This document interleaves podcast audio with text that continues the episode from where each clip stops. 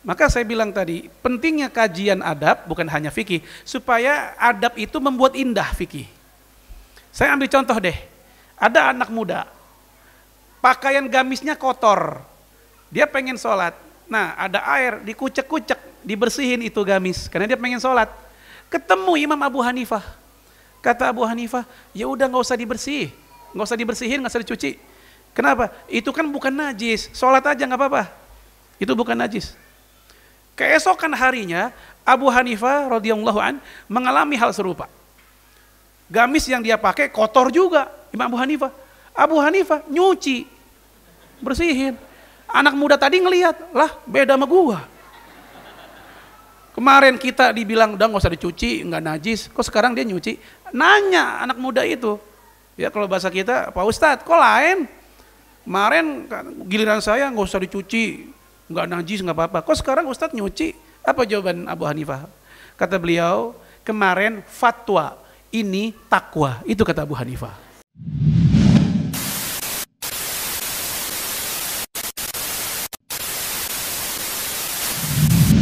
Assalamualaikum warahmatullahi wabarakatuh.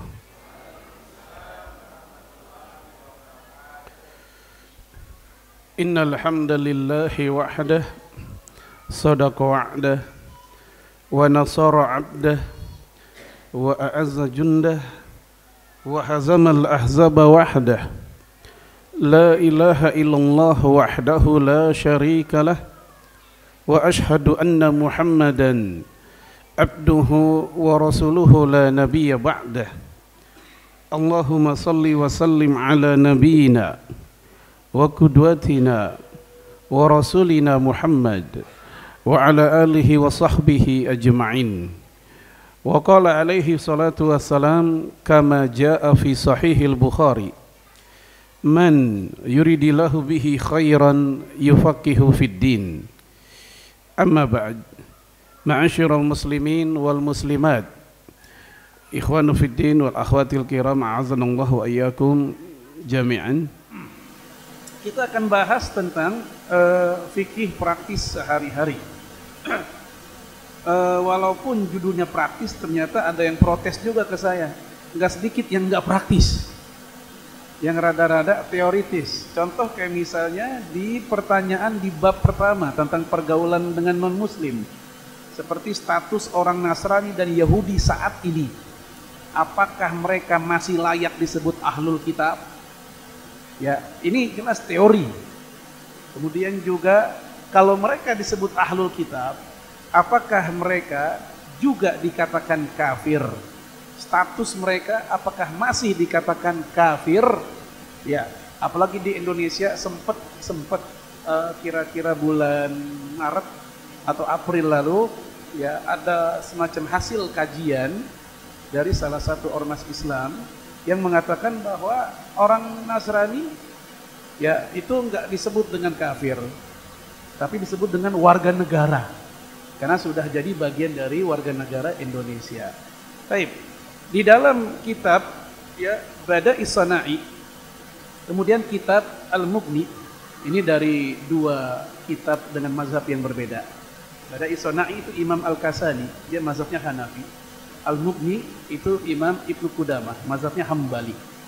Mereka mengatakan atau menceritakan tentang uh, apa namanya? klasemen kekafiran jadi bukan hanya bola yang pakai klasemen. Jadi orang kafir sendiri bertingkat-tingkat. Yang paling tinggi yang pertama kata mereka sinfun minhum yungkiru nasoni yaitu kelompok di antara manusia yang mengingkari adanya soni pencipta. Jadi kelompok yang mengingkari pencipta. Siapakah mereka? Humud dahriyah wal mu'attilah. Mereka adalah orang-orang ateis. Ini kekafiran nomor satu yang tertinggi, ateis. Yang kedua, yaitu sinfun minhum yukiruna sani, yaitu kelompok yang mengakui, mengikrarkan adanya pencipta. Mereka mengakui Allah itu ada atau pencipta itu ada, tetapi mereka yungkiruna biwahdaniyatihi. Mereka mengingkari keesaannya. Jadi bagi mereka Allah itu tidak esa. Bagi mereka pencipta itu tidak esa. Banyak. Apa itu? Politeis.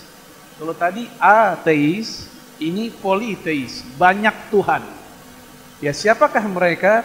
Yaitu al-wasaniyun, ya orang-orang paganis, penyembah berhala. Majusi menurut para ulama masuk kategori ini. Ya, kalau di Mesir ada dewa Ra, dewa matahari. Ragam dewa. Di Indonesia ada dewa atau Dewi Sri. Ya, malah ada dewa 19, banyak banget Indonesia dewanya gitu. Nah, ini wasaniyun, ya. Baik. Kemudian yang ketiga yaitu sinfun minhum yungkiruna sani, yukiruna sani, yaitu kelompok yang mengakui bahwa pencipta itu ada wa yuqiruna biwahdaniyatihi. Mereka pun mengakui tentang keesaannya tetapi wa yungkiruna birisalati ra'san mereka mengingkari kenabian, mengingkari kerasulan secara pokok, secara global, mereka mengingkarinya. Siapakah mereka? Al-falasifah. Itu golongan ahli filsafat. Ya, seperti trio ahli filsafat, ya Plato, Socrates, Aristoteles, mereka menganggap kenabian itu bukan sesuatu yang given. Bukan sesuatu yang rojulul mustafa gitu. Laki-laki pilihan dari Allah.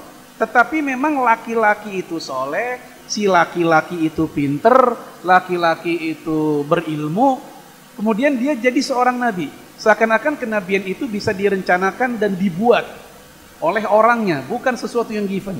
Ini pemahaman orang-orang uh, ahli filsafat, para filsuf. Ini dikategorikan oleh para ulama kita jenis kekafiran yang nomor tiga.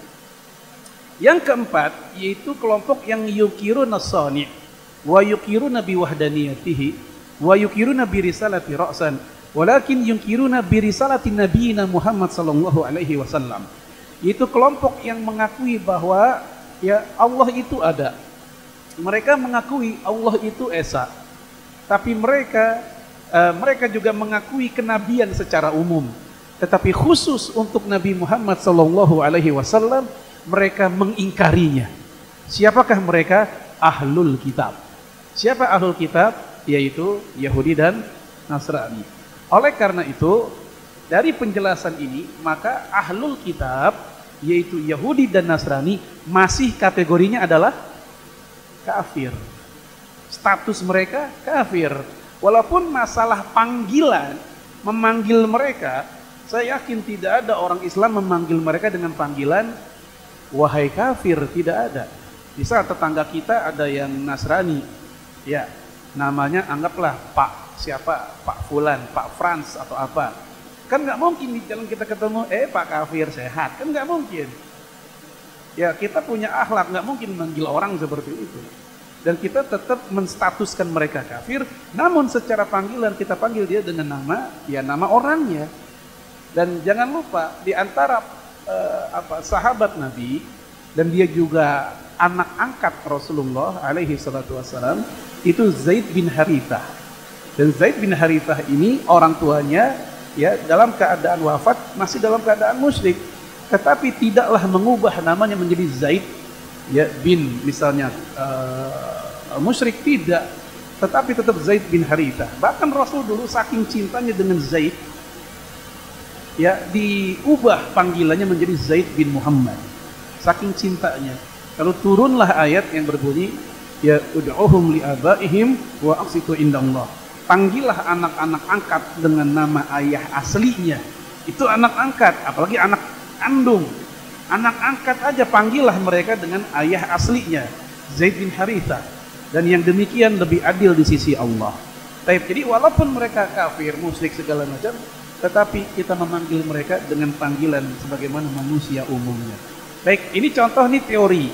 Tapi dalam sehari-hari mungkin bisa jadi kita ketemu masalah-masalah seperti ini.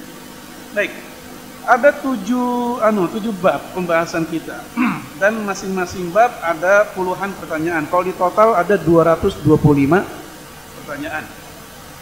Ini merupakan pertanyaan eh, apa dari grup WA sebenarnya. Kurang lebih ada 14 grup WA yang saya asuh. Eh, ada sebagian Telegram juga. Ya ada pertanyaan yang langsung jawabannya iya, enggak, boleh, enggak boleh. Ada yang kayak begitu tapi juga ada pertanyaan yang jawabannya saya dikirim artikel dan artikel-artikel yang kemudian dikumpulkan lalu menjadi uh, buku. Baik, untuk yang pertama pergaulan dengan non muslim, tentu kita nggak akan bahas semua. Ada 21 pertanyaan. Ya kita akan bahas yang mungkin bisa jadi harian kita ketemu. Ya seperti misalnya menjenguk orang sakit. Ya di halaman 44. Kemudian mengucapkan istirja innalillahi wa inna ilaihi rajiun kepada uh, mereka yang wafat.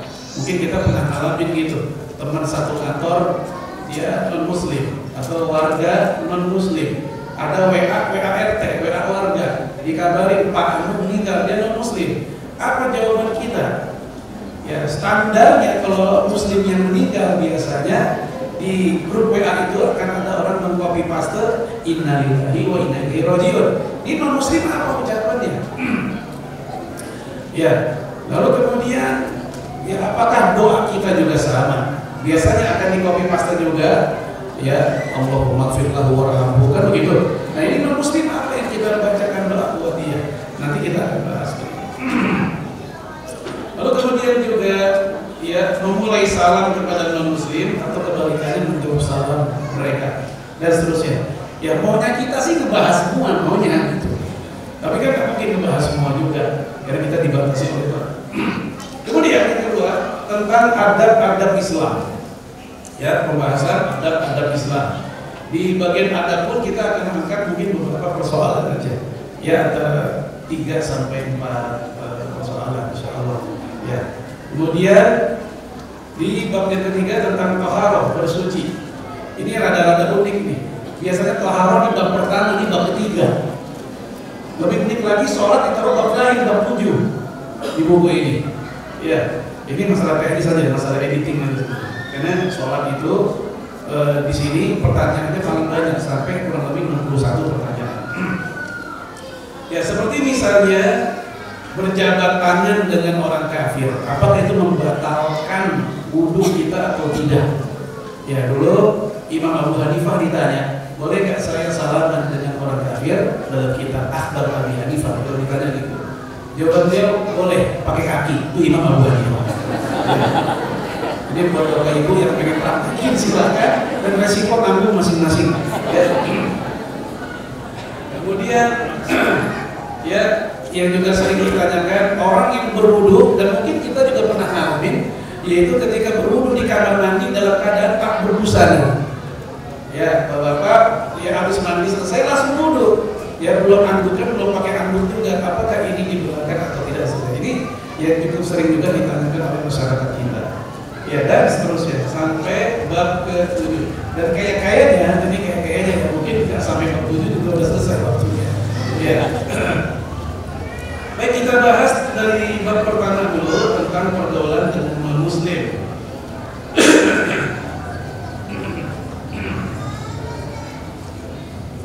Ya. Sekarang ya tentang apa dulu? Ya. Kita bahas yang ya, sebenarnya semua semuanya sehari-hari ini sebenarnya. Ya. ya seperti misalnya di halaman 35 halaman 35 ini saya asal buka aja buka halaman 35 ya tentang orang kafir masuk masjid. Tahun 95 Presiden Bill Clinton ke Istiqlal. Tahun 2012 Obama masuk ke Istiqlal.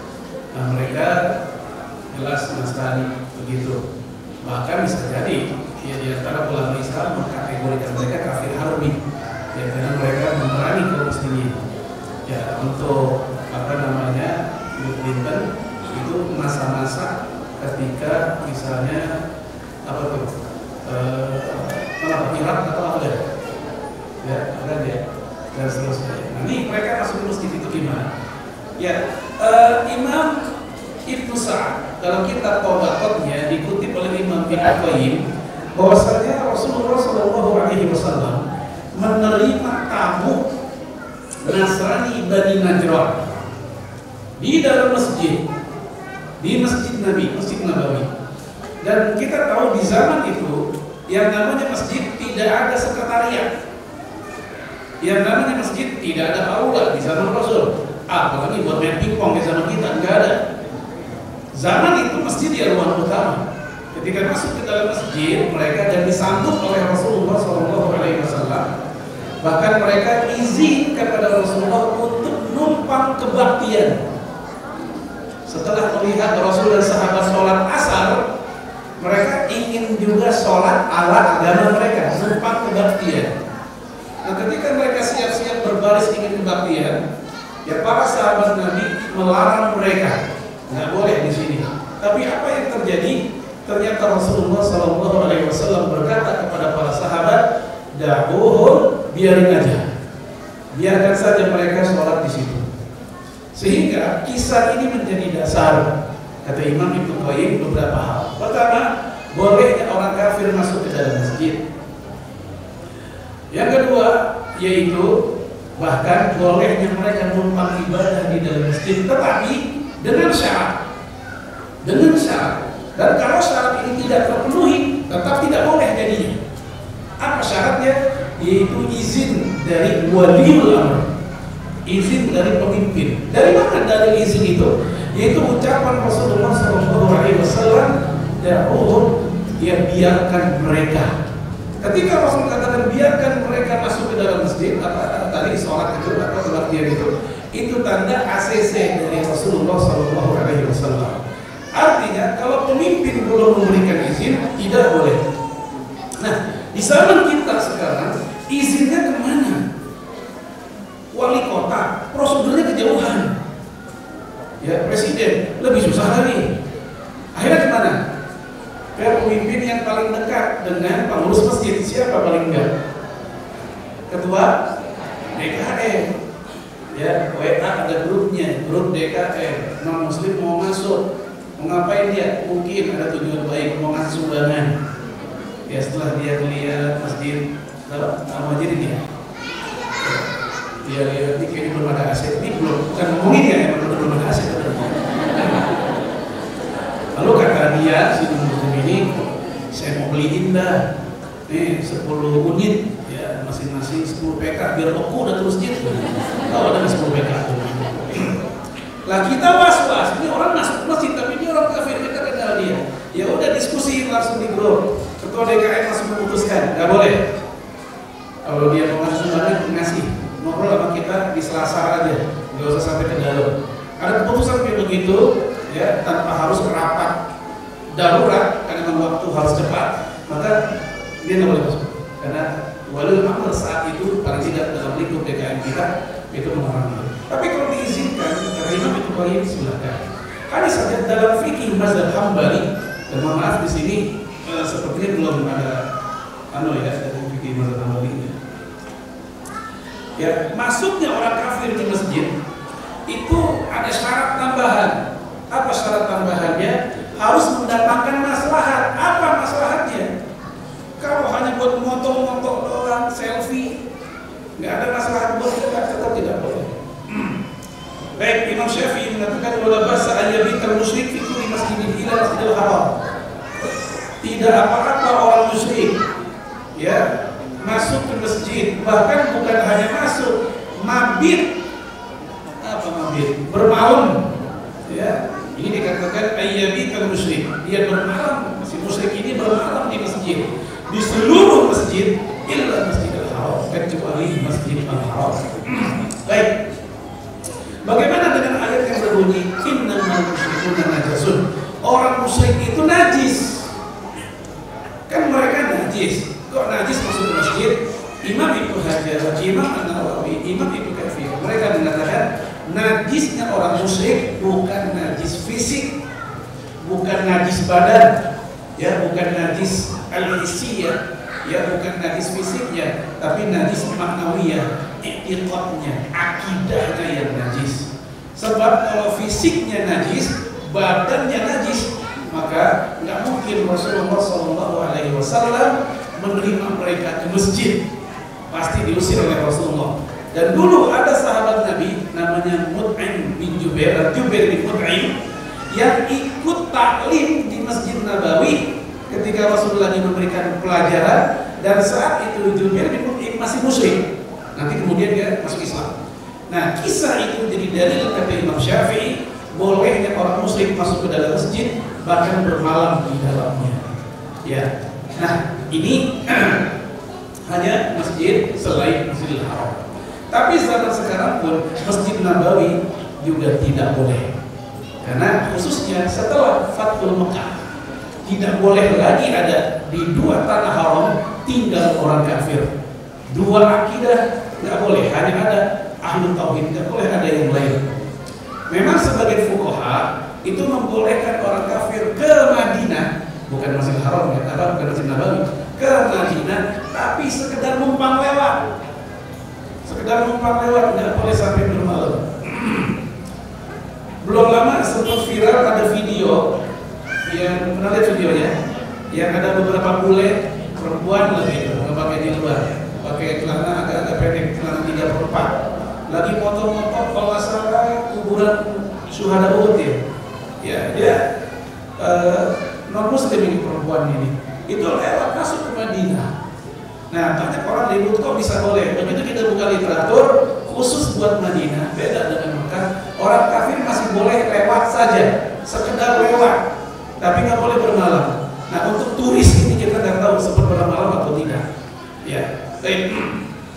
Ini tentang orang kafir masuk ke dalam masjid. Jadi kalau mereka mau ke masjid, ya kalaupun dibolehkan izin dulu kepada pemimpin kita, ya paling nggak boleh Baik.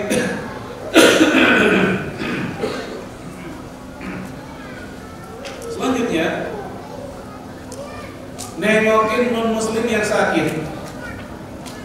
Tetangga kita ada muslim di samping kita. Dia sakit dan kita tahu. Bolehkah kita jenguk? Boleh. Rasulullah Wasallam bahkan melakukannya dalam hadis Sahih Bukhari. Terkenal kisahnya. Yahudi yang sangat apa namanya uh, rajin mengimpuk Rasulullah Wasallam dengan kotoran unta. Hingga suatu hari si Yahudi ini tidak ada. Sehingga ketika Rasul lewat di tempat biasa dia ditimpuk, itu tumben ada yang timpuk. Dan Rasul bertanya kepada orang sekitar, mana si fulan sakit? Kemudian Rasul pun menjenguknya dan ternyata Rasulullah sebagai orang pertama yang menjenguknya. Orang lain belum ada yang nengokin, Rasul orang pertama. Jadi Rasulullah nggak malah bersyukur. Mungkin kalau kita yang ngalamin bersyukur malah tuh. Orang yang biasa gangguin kita, nuludahin kita, nipu paha kita. Ya, tumben suatu hari aman lewat situ. Itu tumben pak nyambi saya. Orangnya lagi sakit, biar dia rasa. Tuh kalau kita begitu. Ya, ya makan tuh penjadiannya begitu kalau tetapi Rasulullah nggak begitu. Rasul pun nengok, jenguk, lalu mengajak itu si Yahudi masuk Islam dan ternyata ayahnya si Yahudi ini udah Islam duluan. Maka dirayu juga oleh ayahnya buat masuk Islam dan si Yahudi itu pun masuk Islam. Baik. Imam Al-Bukhari mengatakan wa anhu tajuzu iyadatu ayyadatu dhimmi ya dibolehkan menjenguk orang kafir dhimmi yang sakit. Baik. Orang kafir, kalau tadi kita udah bahas kelas M ya. Kalau ini status orang kafir di negeri Islam. Ada empat model status orang kafir di negeri Islam. Yang pertama kafir dhimmi, yaitu orang kafir yang masih menyatakan kekafirannya, dia nggak masuk Islam, namun dia bayar jizyah ke negeri atau ke pemimpin kaum muslimin dan dia pun mau tunduk dengan aturan-aturan Islam. Silakan dibuka dalam kitab Al-Mawsu'ah Al-Fiqhiyah Al-Kuwaitiyah. Itu definisi kafir dhimmi. Makanya kalau pakai definisi yang seperti ini, yaitu orang kafir uh, adalah mereka yang mau bayar jizyah, kemudian mereka mau tunduk dengan aturan Islam. Ini kalau definisi kayak begini ada nggak sampai sekarang? Ya jizyah, ya pajak keamanan lah anggap begitu. Dan zaman sekarang yang bayar pajak bukan hanya mereka, kita pun bayar pajak. Begitu. Baik. Yang kedua, yaitu kafir mustakman. Itu orang kafir yang datang ke negeri muslim dan minta suaka keamanan zaman sekarang kayak suaka politik begitu mungkin di negerinya lagi chaos lagi ada kerusuhan dia datang ke negeri kita dan dia minta perlindungan kepada pemimpin kaum muslimin maka selama status ya keterjagaan itu masih ada maka tetap statusnya kafir mustakman dan orang Islam tidak boleh ganggu mereka. Yang ketiga yaitu kafir mu'ahad. Itu orang kafir yang terikat oleh perjanjian atau perundingan damai. Maka selama perundingan itu berlaku, selama itu pula mereka pun juga nggak boleh diganggu. Kayak di Indonesia dulu kita pernah ngalamin perjanjian Renville di Gajah Bermoyen. Maka yang kafir Belanda yang menjajah kita selama masa-masa perundingan itu maka selama itu pula dia disebut dengan kafir muahad yang terakhir yang keempat yaitu kafir harbi harbiyun. Yaitu kelompok orang kafir yang dia mayoritas ke atau dia yang minoritas dia tinggal di negeri muslim padahal tapi dia memerangi kaum muslimin maka ini kafir harbi sebenarnya. Ya walaupun mereka minoritas tapi mereka berani sama kita. Nah ini yang kita bahas tentang menjenguk orang kafir yang sakit yaitu orang kafir yang kafir zimmi, ahlu zimma. In rujiya islamuhu falayarituhu alaih. Kalau seandainya ditengok, dijemuk, memang masih bisa diharapkan keislamannya. Dia di, bisa diharapkan keislamannya, maka bagus kita menjemuk dia. Waktarahu wa Pendapat ini dipilih oleh syekh, syekh maksudnya gurunya Imam Al-Bukhari dan selainnya. Apa dalilnya? Lima roh Anas karena ada riwayat dari Anas, Anas bin Malik radhiyallahu anhu, pelayan Rasulullah. Anna Nabi sallallahu alaihi wasallam ada Yahudi yang aradu alaihi Islam. Rasul menjemput orang Yahudi, kemudian Rasul mengajak dia kepada Islam, fa aslama. Itu Yahudi masuk Islam. Fa kharaja wa yaqul. Begitu Rasul keluar rumah si Yahudi itu, Rasul bersabda, Rasul berkata, Alhamdulillahilladzi anqadhahu bi minan nar Maha suci Allah segala puji bagi Allah yang telah menyelamatkan orang itu dari api neraka melalui diriku. Maka ini menjadi dalil yang kuat bolehnya menjenguk orang kafir yang sakit. Nah, kemudian apa yang kita doakan? Apa yang kita baca? Apakah sama kayak, kayak orang Islam? Ya, syafaat Allah. Itu yang paling ingin kita udah hafal sama yang lain ya syafaat Allah. Ya syafaat Allah semua syafaat Allah. Kalau punya perempuan sakit, syafaat Allah juga. Kalau ibu-ibu begitu, syafakilah semua. Walaupun bapak-bapak yang sakit, syafakilah. Ya, ya maklum dah. Belajar bahasa Arabnya cuma anak antum, ya apalagi syukron, jazakallah udah begitu. Kemudian apakah kita juga baca yang lain? Seperti misalnya Allahumma abhibil ba'sa rabbana isfi anta syafi dan seterusnya. Atau misalnya la ba'sa tahur insyaallah. Atau misalnya dalam hadis Imam Abu Dawud kalau ini doa kita baca selama memang belum jadwal meninggal Rasul bilang sembuh tuh orang sakit. Ya apa?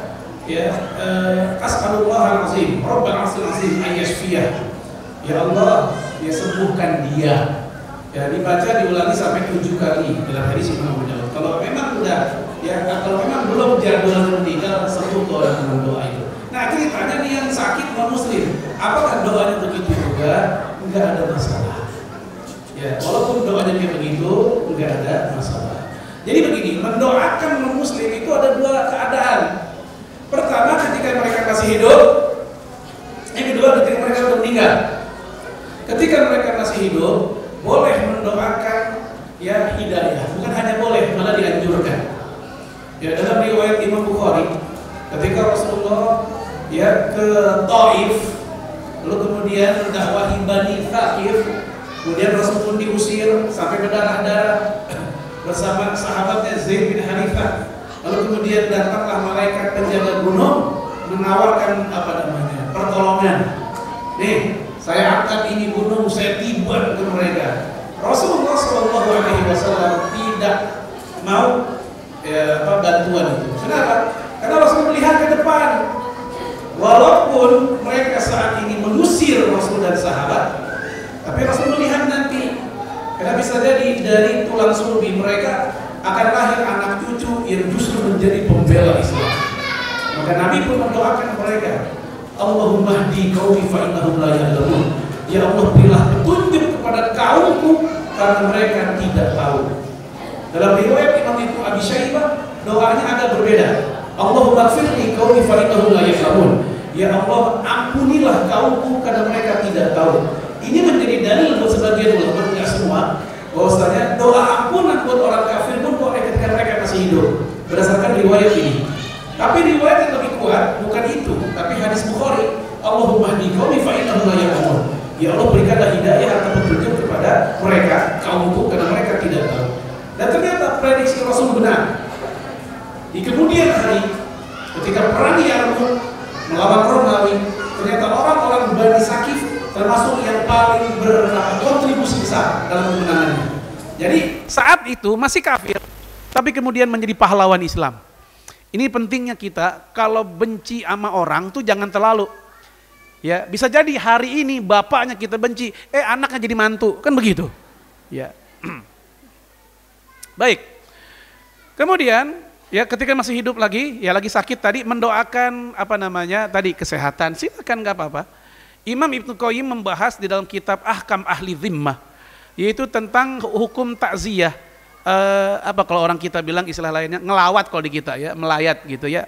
Ya, non muslim meninggal, kita datang apalagi rumahnya dempetan sama kita begitu. Maka kata beliau silakan, bahkan ini pendapat jumhur ulama, boleh. Tapi nggak boleh ikut ritualnya. Ya, nggak boleh ikut ritual-ritualnya. Lalu bagaimana doanya? Bukan doa untuk si mayit, tapi doa untuk yang ditinggalkan, anaknya atau saudaranya yang masih hidup. Kita doakan supaya rezekinya lancar. Supaya apa? Supaya dia tetap bisa bayar jizyah. Itu maksudnya. Kita doakan supaya mereka sehat, yang dengan sehat itu mereka bisa bekerja maksimal, supaya jizyahnya juga lancar, ujung-ujungnya ke sana. Baik, kemudian mendoakan mereka ketika udah wafat.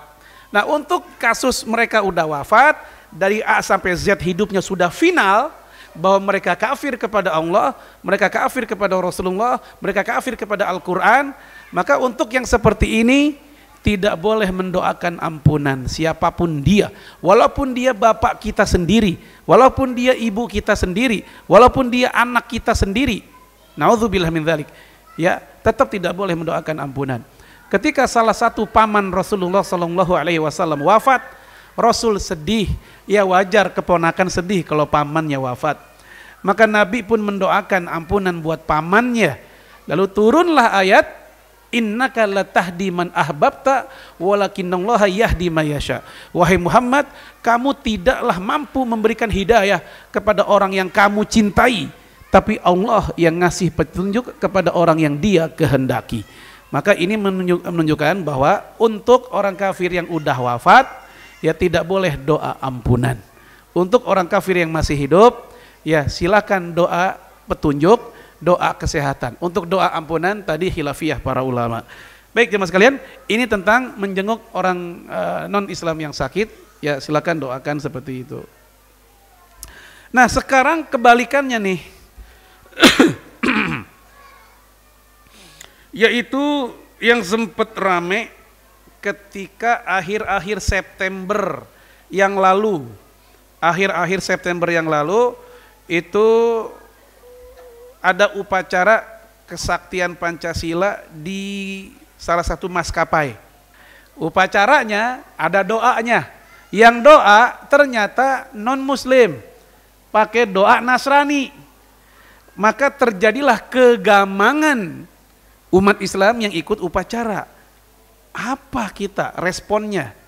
Kadang-kadang teman kita pun yang non muslim di kantor di mana mungkin juga mendoakan kita. Di grup warga si Anu sakit dia muslim. Eh si non muslim mendoakan di grup. Semoga sembuh ya. Itu kan doa. Apa jawaban kita? Enggak amin. Masa enggak amin? Apa dong jawaban kita nih? Ya. Ya untuk masalah itu itu ada di bab berapa tuh di pasal berapa itu ya di halaman 73. Ya, di halaman 73 ya mengaminkan doa dari non muslim. Nah, para ulama kita terjadi perbedaan pendapat tentang mengaminkan mereka orang kafir mendoakan kita. Boleh nggak ngaminin ya atau diam saja? Yang pertama atau kelompok yang pertama mengatakan boleh mengaminkan doa mereka tapi dengan syarat.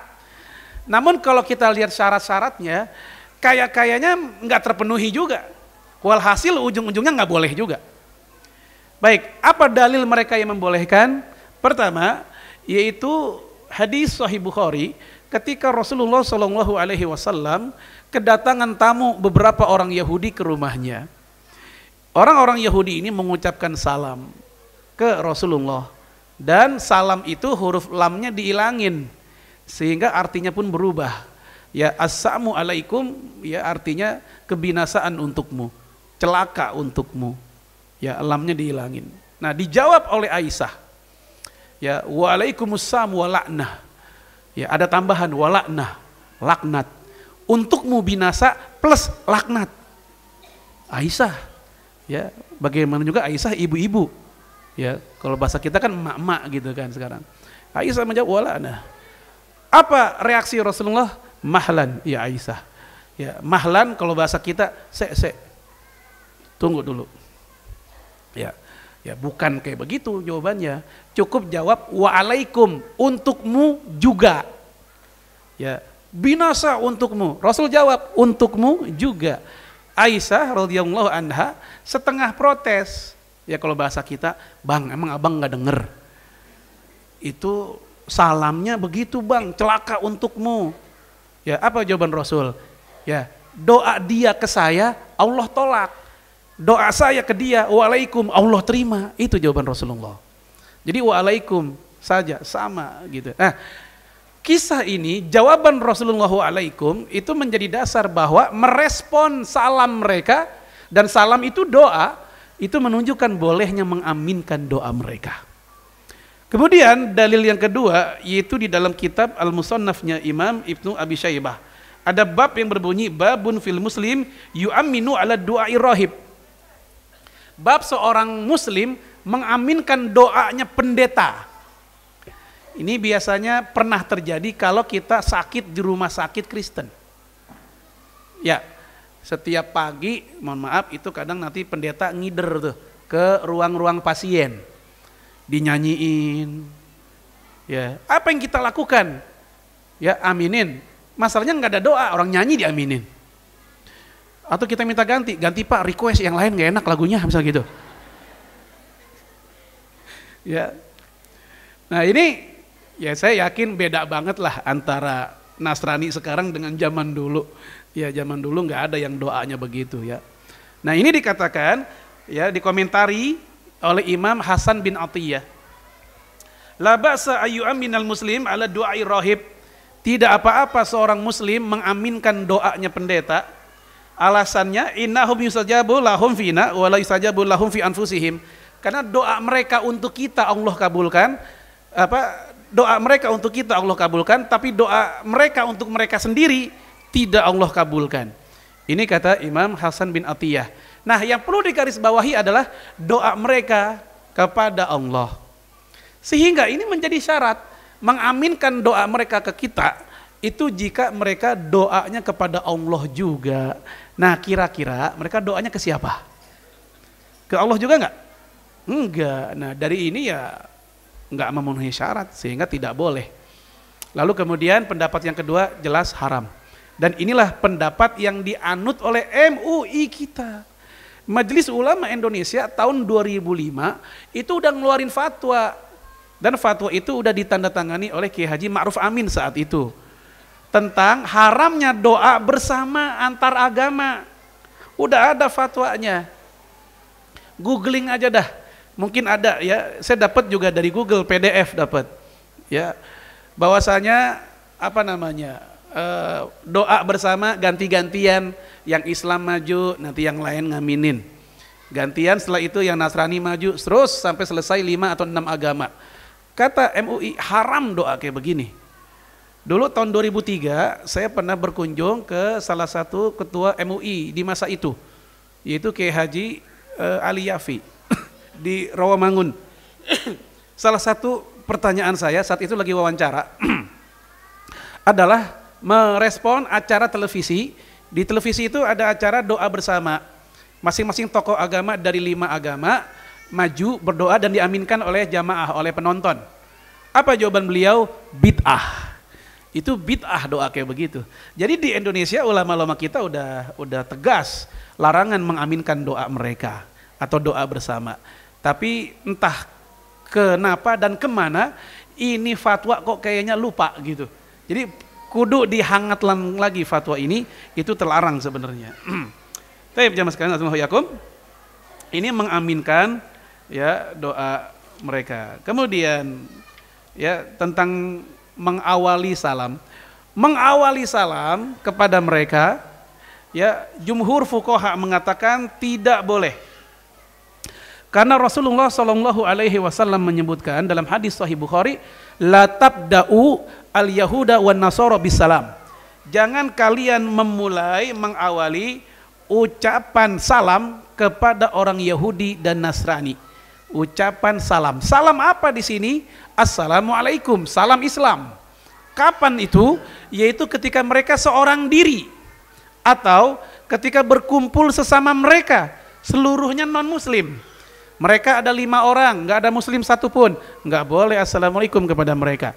Mereka seratus orang, ya kita ngucapin assalamualaikum. La tabda'u. Nggak boleh memulai salam kepada mereka. Ya ini kalau mereka seorang diri atau rame-rame. Kenapa? Karena lihat ya kita lihat assalamualaikum keselamatan untuk kalian. Selamat. Padahal mereka ingkar kepada Allah.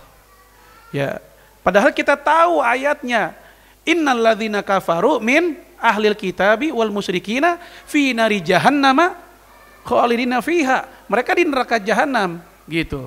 Ini kita ucapin selamat buat mereka. Warahmatullah, kasih sayang Allah.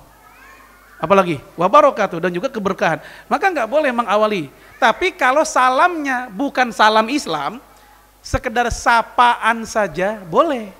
Bahkan itu bagus untuk membuka komunikasi dengan mereka. Ya, Pak sehat, nah kayak gitu. Atau e, selamat pagi, misalnya. Nah itu nggak ada masalah. Yang dibahas dalam pembahasan kita adalah salam Islam. Nah kemudian kasus kedua atau kondisi kedua, ketika mereka ngumpul sama kita, ngumpul bareng-bareng sama kita, ya ini gimana? Apakah dibolehkan juga salam kepada mereka? Ya karena mereka bareng dengan kita, maka boleh. Ya karena Rasulullah Shallallahu Alaihi Wasallam ketika di Madinah sambil di atas untanya ya datang ke perkumpulan orang-orang Madinah saat itu ada kaum muslimin, ada Yahudi Madinah, ya Rasul pun mengucapin salam kepada mereka seperti salam Islam. Ya sehingga ya para ulama misalnya kayak Imam Nawawi dia mengatakan wa yajuzu al ibtida'u bisalam ala jam'in. Ya bolehnya ngucapin salam kepada perkumpulan, mengawali salam kepada perkumpulan. Fihim di dalam mereka di kumpulan itu ada muslimun, ada orang Islamnya, ya wakufar dan orang kafirnya, boleh. Bahkan au muslimun, muslimnya satu. Kalau tadi muslimun jamak, muslimnya cuma sendirian. Wakufar, ya orang kafirnya rame-rame, 20 rapat RT, rapat warga di daerah minoritas. Ya, MC-nya muslim, Islamnya cuma satu, 20-nya Kristen semua misalnya. Tetap masih dibolehkan ngucapin salam kepada mereka wayak sidul muslimin, yaitu dengan maksud untuk kaum musliminnya. Taib seperti itu. Ya, jadi kepada mereka nggak ada masalah. Nah, sehingga ini kalau kita mau sedikit seret-seret ke pembahasan, kalau gitu boleh nggak ngucapin selamat Natal? Ya, ini pembahasan yang setiap tahun di dunia WA rameh melulu. Ya, pas itu langganan rame. Paling enggak semenjak tiga pekan atau awal awal Desember itu udah mulai rame pembahasan itu. Ya, kalau kita dilarang mengucapkan, mengawali ucapan salam, ucapan selamat, maka tadi udah jelas, jangan mengawali ucapan itu kepada mereka. Nah, saya mau nanya dulu dah gampangnya nih, saya sebelum ngomongin dalil, di buku ini sudah saya bahas masalah ngucapin selamat Natal. Ya, baik pro dan kontranya dengan dalil masing-masing. Kalau seandainya nih ada orang main judi, ada orang lagi mabok, ada orang lagi apa zina, kita lewat di situ, terus kita ucapin selamat, pantas nggak kira-kira? Orang main judi nih, selamat ya pak, ya jangan lupa zakatnya, begitu misalnya. Pantas nggak kira-kira orang main judi, orang lagi maksiat, kita ucapin selamat. Orang lagi mabok, lagi teler gitu. jalan muter, nggak bisa bedain istri sama bini orang. Kita di situ selamat ya, baru kalau fix, semoga berkah maboknya, gak pantas. Nah maksud saya begini, kalau ngucapin selamat kepada maksiat yang nggak sampai kafir aja nggak boleh atau nggak pantas, apalagi ngucapin selamat kepada puncaknya kekafiran ketika menuduh Allah punya anak. Dan anak itu lahir tanggal 25 Desember. Ini fitnah keji. Seorang wanita baik-baik dituduh punya anak tanpa laki aja udah fitnah besar. Apalagi memfitnah Allah, Allah punya anak yang lahirnya 25 Desember. Ini fitnah besar ya ini tudingan dan fitnah besar kepada Rasulullah kepada Allah Azza Wajalla. Maka ketika sesuatu yang nggak sampai kafir aja maksiat tadi nggak pantas diucapin selamat, apalagi mengucapkan selamat kepada puncaknya kekafiran ketika mereka meyakini Allah tidak esa, Allah punya anak. Taib, semoga bisa difahami logikanya. Itu kalau pakai logika. Ya, kalau kita bicara apa namanya dalil-dalil tadi, jangan mengawali ucapan salam kepada mereka dan ditambah lagi menurut Imam Ibnu Qayyim di masa dahulu sepakat seluruh ulama tentang larangan mengucapkan selamat kepada mereka. Namun kesepakatan ini pecah telur di masa selanjutnya. Mulailah para ulama kemudian membolehkan dalam rangka basa-basi. Membolehkan ucapan selamat dalam rangka basa-basi. Ya, contoh seperti Syekh Yusuf Kordowi. Hafizahullah Syekh uh, Wahba Az-Zuhaili, Syekh Mustafa Az-Zarqa, ya, kemudian Syekh Ali Jum'ah dari Mesir. Ya, mereka ulama-ulama kontemporer yang kalau kita lihat secara garis pemikirannya sama, sama-sama Azharian, alumni Al-Azhar semua rata-rata. Ya, nah ini mereka termasuk yang membolehkan dan saya mencoba memahami karena mereka bisa jadi tinggal di negeri yang juga heterogen. Ya, sehingga mereka seperti itu. Tapi kalau kita lihat ulama-ulama yang Saudian, kita nggak akan ketemu fatwa orang-orang Saudi atau ulama Saudi seperti itu. Baik, walaupun saya pribadi lebih tenang dengan pendapat tetap itu terlarang. Ya, kalau nih seandainya bapak-bapak, ibu-ibu apa ya ngalamin situasi yang sangat susah, kita bawahan kerja di kantor, atasan kita persis langsung non Muslim. Misalnya, Lebaran dia rajin banget ngucapin selamat ke kita, ngasih hadiah lagi. Ya. Nah, begitu Natalan misalnya, kita ketemu, gimana? Apa mau cengar-cengir mesem-mesem doang? Pak, kenapa? Enggak, nanya doang. Kenapa? Karena kita terhalang tadi, ucapan tadi. Nah mungkin ada orang berpikir, ya udah deh ambil jalan tengah aja. Secara akidah tetap terjaga, secara sosial tetap terjaga. Gimana? Jangan ucapin selamat Natal, tapi ucapkan ya happy holiday. Kan lagi liburan dia, selamat berlibur. Atau selamat berbahagia, kan lagi bahagia dia sekarang itu. Walaupun bagi saya tetap ucapan ini bukan berarti tanpa kritik. Tetaplah nanti ini nggak akan menyelesaikan masalah. Karena memang hal ini benar-benar e, zaman kita menjadi khilaf para ulama kita yang cukup keras di zaman ini. Baik, itu masalah di ya ucapan salam. Yang terakhir untuk di bab ini yang enggak semua kita bahas tentang menerima sumbangan dari non muslim ya eh, pembangunan rumah ibadah misal masjid atau rumah Quran tadi tuh yang non muslim datang ke masjid mau ngasih bantuan misalnya nah bagaimana sikap kita nerima atau nolak Taip. di dalam sejarah baik fase makiyah atau fase madaniyah, Rasulullah Shallallahu Alaihi Wasallam itu menerima Rasulullah menerima hadiah dari uh, atau bantuan dari orang kafir. Dari Bani Khuzaah Rasul menerima. Termasuk ketika apa namanya perlindungan secara tanda petik ya politik di masa-masa makiyah karena saat itu bani-bani yang lain luar biasa bencinya dengan dakwah Islam di generasi awal, tapi ada bani Khuza'ah yang hubungannya agak dekat. Jadi memanfaatkan musuh untuk melawan musuh yang lebih parah. Tapi jangan lupa Bani Khuza'ah nanti akan berperang dengan Rasulullah ketika perang Hunain. Perang Hunain itu biang keroknya Bani Khuza'ah. Tapi perang Hunain itu kejadiannya kurang lebih tahun 8 Hijriah, jauh sebelum Bani Huza'ah menjadi pelindung dakwah Rasul ketika di awal-awal Mekah. Kemudian di fase Madinah pun Rasul sering dapat hadiah. Pertama, dalam riwayat Imam Muslim, jubbatan rumiyatan Ya jubbatan syamiyatan. Rasul mendapatkan hadiah berupa jubah berasal dari Syam. Ya, Romawi yang sempit. Sempit uh, pakaiannya sempit. Uh, dulu Romawi ya sampai sekarang juga masih Kristen, Itali sekarang. Ya Syam, Syam itu bagian dari Romawi.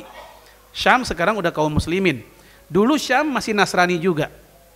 Nah Rasul menerima hadiah dari mereka. Kemudian Rasul bahkan menerima hadiah dari Mesir, Kristen Koptik Mesir. Dan hadiahnya bukan barang, tapi orang.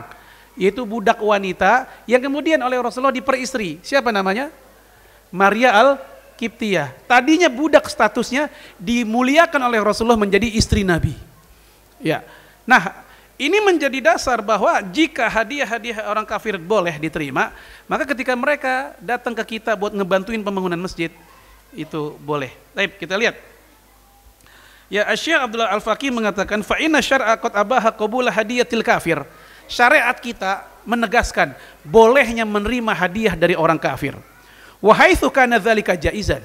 Nah, ketika hal itu memang dibolehkan, jaza qabulu tabarru'ihi fi bina'il masjid maka sumbangan sukarela mereka untuk masjid boleh diterima. Tolong diingat dan tolong digarisbawahi, ya sukarela, nggak boleh ada udang di balik bakwannya, di balik sumbangan mereka. Ya datang ke pesantren-pesantren, datang ke masjid-masjid ngasih sumbangan, tujuannya supaya jadi capres misalnya. Ya enggak. Jadi kalau ada nawa itu yang buruk, enggak kita tolak. Nah ini penting uh, kalau dia ngasih sumbangan untuk melunakkan hati kaum muslimin, tolak baik-baik. saya jadi teringat, ini cukup lama, uh, sepupu saya, rahimahullah, dia udah meninggal. dia cerita, dia tinggal di Petukangan, tahu Petukangan ya? Daerah Kreo sana tuh, sebelum Kreo. jadi ada seorang pendeta yang sangat dermawan, Anak muda lagi nongkrong dimodalin dah tuh, snack, kacang lah apalah begitu. Mereka lagi apa ronda, si skamling, ya lagi ngeronda, dikasih modal juga. E, dibelikan tenis meja satu set juga. nah, ketika hati para pemuda Islam ini udah deket dengan si pendeta ini, ketika pendeta ini ingin bangun gereja di situ, nggak berdaya menolak, nggak berdaya menolak karena dianggap baik banget dia yang menolak siapa? Orang tua malah. Harusnya anak muda yang nolak, yang punya power. Orang tua yang aki-aki yang nolak. Nggak punya power. Maka jadilah gereja itu. Ini yang saya maksud. Kalau pemberian itu ada tujuan di balik itu semua, tolak. Baik. Nah, bagaimana kalau kasusnya begini? Kalau hartanya haram gimana tuh? Kalau hartanya haram, dan kita tahu, bukan nyari-nyari tahu ya, emang udah tahu dia haram, bukan hanya apa namanya orang Islam eh, bukan hanya orang kafir. Orang Islam pun kalau yang nyumbang orang Islam pun tapi hartanya haram kita pilih pendapat yang lebih hati-hati yaitu tolak. Ya walaupun dia Muslim. Datang ke masjid kita kenal dia. Ini penjudi kawakan di kampung kita. Dapat piagam penjudi terbaik dia katanya itu. Datang ke kita assalamualaikum waalaikumsalam. Ketua DKM mana lagi di rumah. Kenapa Pak? Saya mau nyumbang nih. Aduh judi saya ya sebulan saya menang mulu bisa umroh sekeluarga. Ya berkah banget judi saya. Begitu kata dia. Terus emang kenapa Pak? Ah, saya mau bantuin dah beli karpet tambahan buat masjid. Beli apa lagi misalnya? Beli mimbar buat masjid. Kan kita mikir juga akhirnya. Karpet tempat kita sujud dari uang haram. Mik yang kita pakai buat kajian dari uang haram dinding tembok masjid yang tegaknya masjid dari uang haram. Kan kita mikir juga. Nah, Imam Al-Ghazali melarang ini. Karena hal ini masuk kategori la talbisul haqqo bil batil. Jangan campurkan antara hak dan batil. Masjidnya al-haq, biayanya al-batil. Walaupun emang ada ulama lain yang membolehkan. Ya, sebagai wacana ilmiah ada yang membolehkan. Namun, saya ambil pendapat Al-Ghazali supaya lebih warok, lebih hati-hati, lebih aman dan lebih tenang. Ya, taib. nah, sekarang kasusnya kita nggak tahu dia haram atau halal, ya kita baik sangka aja. Udah dikasih, ya terima. Kecuali emang dalam keadaan tahu banget dia apa pekerjaannya. Ya kita nggak usah nanya-nanya lagi. Pak ini sumbangan e, sekian juta rupiah. Eh kita nanya, apa pekerjaan Anda? E, IT. Di mana IT-nya? Ini DKM atau detektif gitu. Tersinggung tuh yang ngasih tersinggung. Lu udah bagus gue bagi, begitu kata dia kan. Oleh karena itu urusan masalah itu dikembalikan kepada dia. Kalau ternyata di kemudian hari baru kita tahu belakangan itu haram, kita nggak salah karena kita nggak tahu. La tu'akhidna inasina au akhtana. Ya Allah jangan hukum kami kalau kami bikin kesalahan yang kami tidak sengaja, tidak tahu atau kami lupa. Baik. Dan bolehnya menerima sumbangan dari mereka itu pendapat empat mazhab fikih. Walau tabaru al kafiril masjid libinain ya bibinain au tajahizin au ghairihima. Seandainya orang kafir memberikan sumbangan sukarela untuk pembangunan masjid atau operasionalnya. Ya, au bighairihima atau untuk selain itu. Hal yakbalul muslimun minhu hadzal tabarru. Boleh enggak orang Islam menerima sumbangan ini? Ya laqad nasafukahaul madzahib al-arba'ah. Empat fuqaha ya, empat dari mazhab fikih kita mengatakan ala ibahati ta'amul ma'aghairil muslimin bolehnya bermuamalah dengan non muslim hatta fitabaru ilimaratil masajid sampai-sampai dalam masalah pembangunan kemakmuran masjid. Ya taib. Jemaah sekalian ya kayak begitu. Jadi enggak enggak, enggak masalah. Taib. Sekarang kita masuk pada bab pembahasan kedua bab adab. Bab tentang adab ya Ya untuk adab ya yang ringan-ringan aja dah. Ini yang sehari-hari kita bahas apa ya? Nah, makan sambil ngobrol. Nah, ini orang tua nih. Ibu-ibu sering ngomelin anaknya. Kalau makan jangan ngobrol. Terkeselak loh, kan begitu. Tapi ternyata makan sambil berbincang justru itu sunnah. Iya, Justru sunnah. Imam Nawawi bilang itu sunnah. Kenapa? Karena Rasul melakukan. Ya, dalam hadis Bukhari ketika makan rame-rame ada seorang bocah makan, makanya pakai tangan kiri. Rasul langsung negor. Ya gulam. Kalau bahasa kita ya tong, neng, ya wahai bocah, ya samillah bacalah nama Allah, samillah, baca bismillah. Kul biyaminik, kalau makan pakai tangan kanan. Wakul mimma yalik. Dan kalau makan yang deketan dulu, ambil dicomot yang deketan dulu.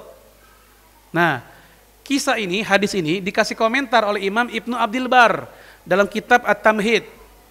Ternyata di zaman itu makanan itu satu jenis. Makanya disuruh oleh Nabi kalau makan yang dekat dulu. Kenapa? Yang jauh sama yang dekat sama. Apa bedanya? Roti, roti semua.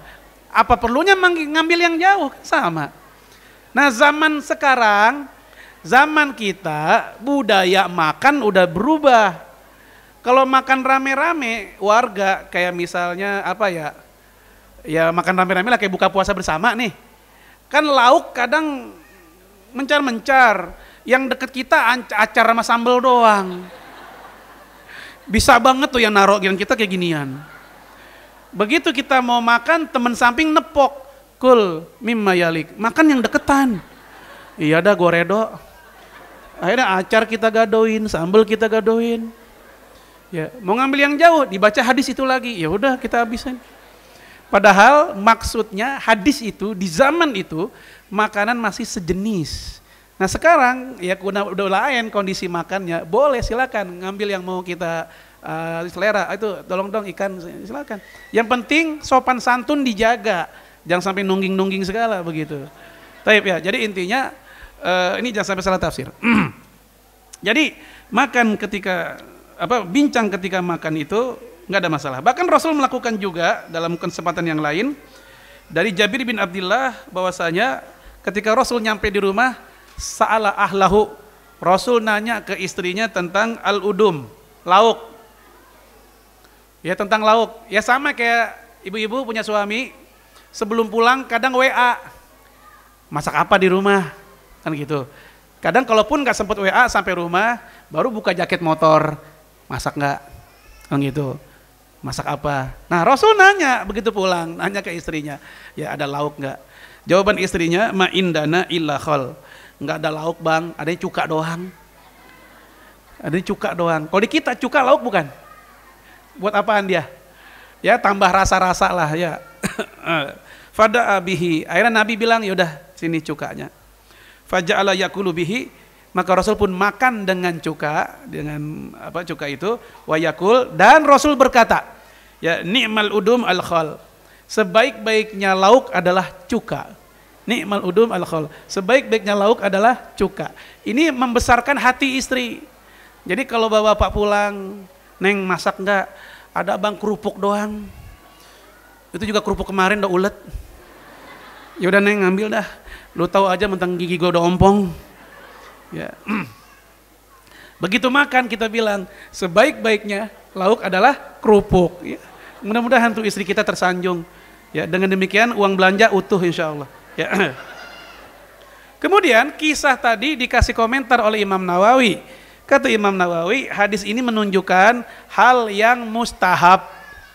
Mustahab dalam definisi fikih mazhab syafi'i itu nama lain dari sunnah mustahab, mandub, tatawu, ya nafilah itu istilah-istilah lain dari sunnah. Walaupun nanti sebagian ulama di mazhab yang lain memang punya definisi yang agak uh, berbeda dengan istilah-istilah tadi. ya kemudian jadi hal yang disukai atau mustahab sunnah tadi berbicara saat makan dalam rangka membangun keakraban. Jangan diem semua, diem aja. Asem pun nggak ngasih komentar, dia tetap tabah dengan asemnya. Diem. Makan kurang garam, ya semua. Ya, jadi intinya berbicara aja nggak apa-apa. Walaupun juga jangan nyindir makanannya. Ini apa sih? Suara asem, kok kayak kolak? Tuh nyindir banget namanya. Suara asem kayak kolak tuh nyindir. Ya, ngobrol aja yang lain. Yang penting seneng lah. Tapi jemaah sekalian, ini contoh adab. Nah, Kemudian selanjutnya, makan sambil berdiri. Betul nggak terlarang? Ini paling sering terjadi kalau kondangan. Kondangan sekarang saya lihat kalau di kampung-kampung masih kayak dulu, bangku masih banyak. Tenda, bangku di kampung-kampung. Tapi untuk yang kondangan di kota-kota besar, di gedung-gedung yang cuman dari jam 11 sampai jam 1, itu bangku di pojokan doang. Betul ya? Tamu ribuan, apa yang terjadi? Tamu mau duduk juga bingung. Akhirnya apa yang terjadi? Ya udah mereka berdiri dan ngider, semua lauk dicobain. Memang mumpung sebenarnya sih. Ya. Karena ada orang makan enak nungguin kondangan gitu. Baik. Dan ternyata larangan makan sambil berdiri tidak ada. Yang ada larangan minum sambil berdiri. Sehingga hukum makan sambil berdiri dengan minum sambil berdiri lain. Ya, kata Imam Ibnu Hazm, "Walam yati fil akli nahyun illa an Anas min qauli." Tidak ada satupun larangan dari Rasulullah alaihi salatu wasalam, larangan makan sambil berdiri tidak ada. Yang ada hanyalah dari ucapan Anas bin Malik saja. Bagaimana ucapan itu? Dalam riwayat Imam Muslim. Ya Anas bin Malik ya mengatakan naha ayashrabar rojul qaima Rasulullah melarang seseorang minum ayashroba minum sambil berdiri. Minum tuh sambil berdiri. Lalu sahabat Nabi bertanya, ya, Qatadah bertanya. Ya, fal aklu, kalau makan gimana? Kalau makan sambil berdiri gimana? Anas yang jawab, ya zaka asyar wa akhbath. Itu lebih jelek lagi, lebih parah lagi. Jadi jawaban lebih jelek atau lebih parah, itu bukan jawaban Rasulullah, jawaban Anas bin Malik. Nah, Lalu apa maksud lebih jelek lebih buruk? Hukumnya bukan kata Imam Ibnu Hajar itu lebih jelek lebih buruk karena masa-masa apa namanya pencernaannya lebih panjang, lama ngunyah. Kalau minum langsung glek selesai. Sementara kalau makan ngunyah dulu lebih lama sehingga dia lebih buruk karena bisa apa namanya pada penyakit begitu. Nah dari situlah kata Imam Ibnu Hajar disebut dengan dia lebih buruk. Lalu Imam Nawawi ngasih komentar begini. Yukrohu asyurbu qa'ima min ghairi hajatin wala yahrumu. Dimakruhkan minum sambil berdiri. Ya, tapi tidak haram. Makruh tapi tidak haram. Kalau nggak ada hajat. Tapi kalau ada hajat, keperluan mau nggak mau harus berdiri, ya apa boleh buat. Kita kerja naik kereta ke daerah Jakarta pusat, Gambir misalnya. Kereta kan kalau pagi-pagi, udah ya Allah, udah kayak pe, apa pepes teri lah begitu, numpuk semua. Kaki kita ketuker sama kaki orang dah. Mau minum kita aus banget kan nggak mungkin penumpang lain suruh minggir, minggir, gue mau minum kan nggak bisa. Akhirnya terpaksa dah kita gelantungan sambil minum. Ini ada hajat, ada perlu. Wa amal aklu, adapun makan qaima sambil berdiri, fa in li hajatin, kalau ada perlu fajais, itu boleh. Wa in kana li ghairi hajah, tapi kalau tidak ada perlu, nggak ada perlu ya makan sambil berdiri, alias dia bisa berdiri, apa bisa duduk sebenarnya, nggak ada darurat apa pun untuk sambil berdiri. Fahuwa khilaful afdol. Kalau dia makan sambil berdiri, maka dia menyelisihi yang lebih utama. Jadi sekedar menyelesaikan yang lebih utama. Wala yuqal innahu makruh. Tidak dikatakan makruh. Enggak makruh. Wasabata ya fi sahihi Muslim, fi sahih Bukhari, telah ada hadis sahih Bukhari. Min riwayati Ibni Umar, yaitu dari Abdullah bin Umar radhiyallahu anhuma. Annahum para sahabat Nabi, jadi bukan hanya satu, para sahabat Nabi. Kalau tadi Anas bin Malik doang, para sahabat Nabi mereka kanu yaf'alunahu mereka makan sambil berdiri para sahabat Nabi makan sambil berdiri wa hadza muqaddamun ala ma fi sahih Muslim an Anas annahu karihahu dan ini lebih utama riwayat ini lebih utama dibanding riwayat Imam Muslim dari Anas yang bilang makruh tadi. Kenapa? Karena pertama dari sisi jumlah yang riwayat dari Ibnu Umar lebih banyak para sahabat Nabi yang riwayat Anas bin Malik cuma sendiri aja dia. Kemudian yang satu Sahih Muslim, yang satu Sahih Bukhari. Yang Sahih Bukhari kata Imam Nawawi lebih didahulukan dibanding Sahih Muslim. Kemudian kata Ibnu Umar, kunna nakulu ala ahdi Rasulullah alaihi salatu wassalam. Dulu kami makan ya di masa Rasulullah alaihi salatu wassalam wa namshi dan kami makannya sambil jalan. Makan sambil jalan wa nashrabu wa nahnu dan kami minum sambil berdiri. Taib.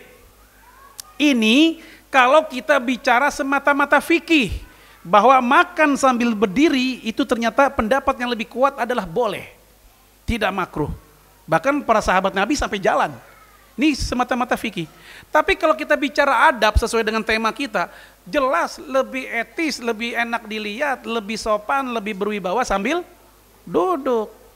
Maka saya bilang tadi, pentingnya kajian adab bukan hanya fikih, supaya adab itu membuat indah fikih. Saya ambil contoh deh, ada anak muda, pakaian gamisnya kotor, dia pengen sholat, nah ada air, dikucek-kucek, dibersihin itu gamis, karena dia pengen sholat. Ketemu Imam Abu Hanifah, kata Abu Hanifah, ya udah nggak usah dibersih, nggak usah dibersihin, nggak usah dicuci. Kenapa? Itu kan bukan najis, sholat aja nggak apa-apa. Itu bukan najis. Keesokan harinya Abu Hanifah radhiyallahu an mengalami hal serupa. Gamis yang dia pakai kotor juga Imam Abu Hanifah. Abu Hanifah nyuci, bersihin. Anak muda tadi ngelihat, lah beda sama gua. Kemarin kita dibilang udah nggak usah dicuci, nggak najis. Kok sekarang dia nyuci? Nanya anak muda itu. Ya kalau bahasa kita, Pak Ustadz, kok lain? Kemarin giliran saya nggak usah dicuci, nggak najis nggak apa-apa. Kok sekarang Ustadz nyuci? Apa jawaban Abu Hanifah? Kata beliau, kemarin fatwa, ini takwa. Itu kata Abu Hanifah. Kemarin itu fatwa, ya sekedar fatwa, halal haram, sekedar boleh nggak boleh ya boleh. Tapi masalah takwa, mana yang lebih baik? Lebih baik cu, cuci. Itu Abu Hanifah. Ini yang saya maksud. Semata-mata boleh, oke lah dibilang boleh makan sambil berdiri. Tetapi kalau kita bicara adab, etika dan seterusnya, ya lebih etis, lebih beradab, lebih baik tetap duduk. Ya, ya di masalah adab ini juga cukup banyak. Silakan dah dibaca sendiri aja. Bagi yang udah punya tentang apa? Toharoh ya. Tentang toharoh. Ini yang paling sering ditanyakan. Batalkah seorang suami bersentuhan dengan istrinya setelah wudhu? Di halaman 291 ya dan ini sering kali apa namanya memunculkan perdebatan antara suami dan istrinya sendiri. Suaminya udah wudhu lagi pengen nyantai, ya baca koran atau buka WA sekarang mah koran mah udah jarang dibaca sekarang WA sekarang. Terus istrinya nyediain kopi sama gorengan, terus nyolek, ya nyenggol, bang kopi, habis wudhu suaminya, apa kata lakinya, lu genit banget juga, gua habis wudhu nih, kata istrinya, emang kenapa bang habis wudhu, emang batal, batal, enggak ah, nah debat dah. Nah jangan sampai debatnya berubah menjadi emosi. Lu nggak taat sama laki, ujung-ujungnya masalah taat sama laki. Jadi otoriter juga masalah kayak gini dibawa masalah ketaatan kepada laki-laki. Ya, jangan sampai lu talak satu, masa gitu dong talak satu. Ya. Taib. Jadi nyentuh perempuan kata Imam Syafi'i batal. Itu istri sendiri, apalagi istri orang, ya. Aula mastumun nisa kalau kalian atau kalian menyentuh perempuan batal. Imam Syafi'i. Yang kedua mengatakan tidak batal. Kecuali kalau bersentuhannya syahwat. Muncul syahwat. Pendapat siapa ini? Imam Malik dan Imam Ahmad bin Hambal. Ya. Ini unik. Imam Syafi'i itu murid Imam Malik.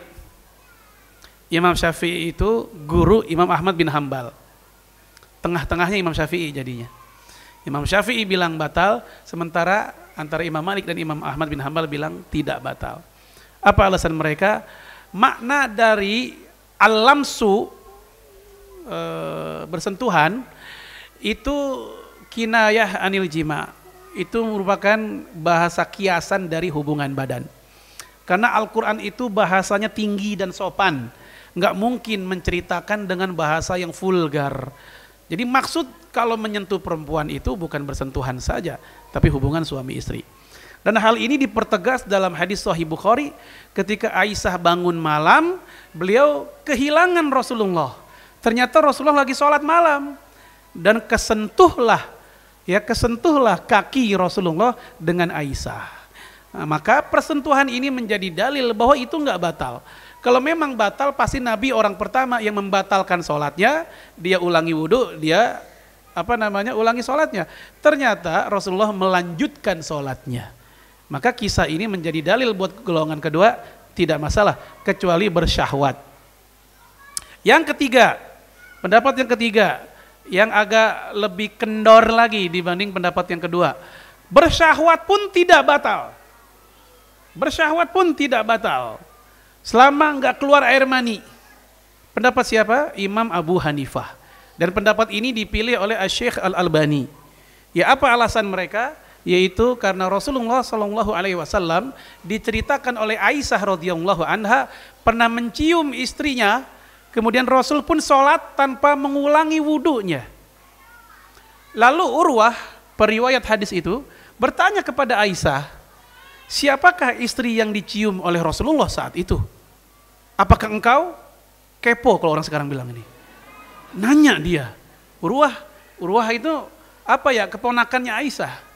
Ya, Urwah bin Zubair, anak dari Zubair bin Awam. Zubair bin Awam suami dari Asma binti Abu Bakar. Asma saudara kandung dari Aisyah.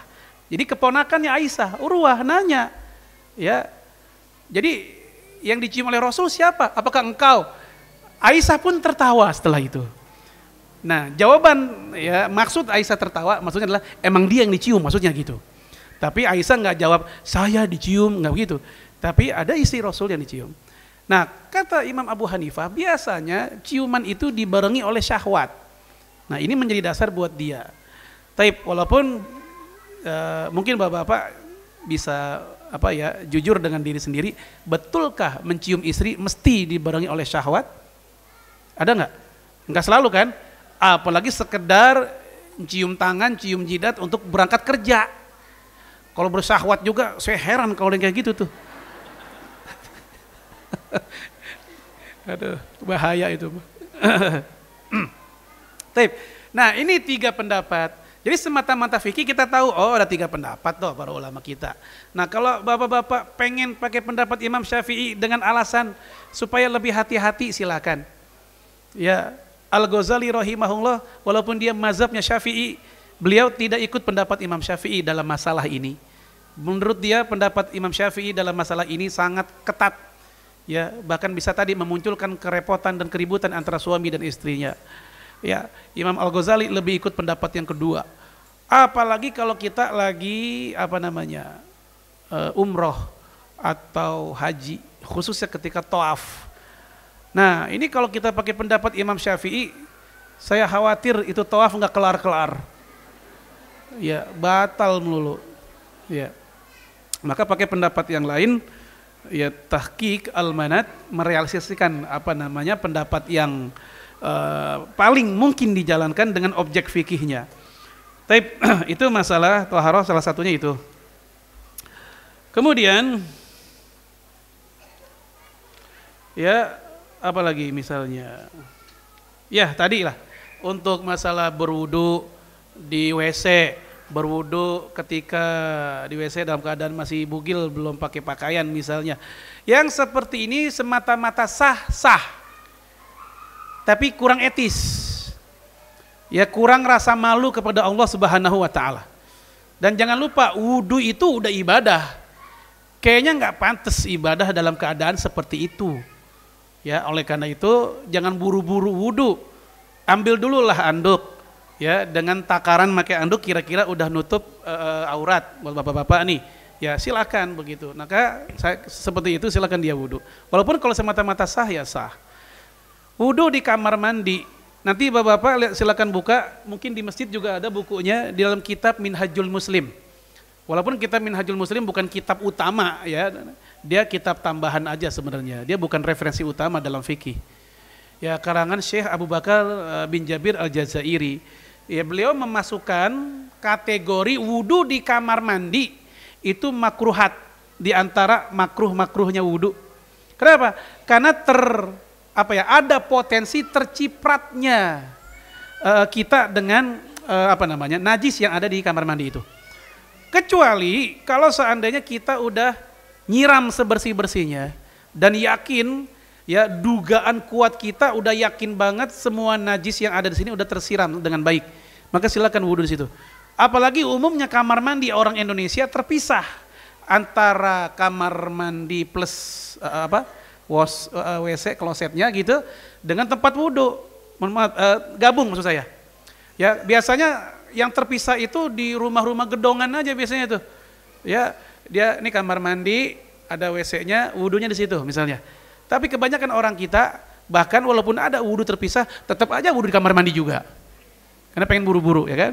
Maka tadi saya katakan kalau kenajisannya sudah diyakini sudah bisa dihilangkan, silakan. Karena al hukmu yadur ma'illatihi. Ya adaman ya awujudan.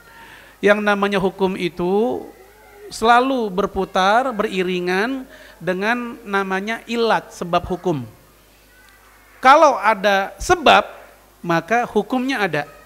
Kalau enggak ada sebab maka hukum tidak ada makruhnya wudhu di kamar mandi ada sebab, yaitu khawatir kena cipratan najis. Nah, kalau sebab ini kita hilangkan, najis ini kita hilangkan, maka kemakruhan pun juga hilang.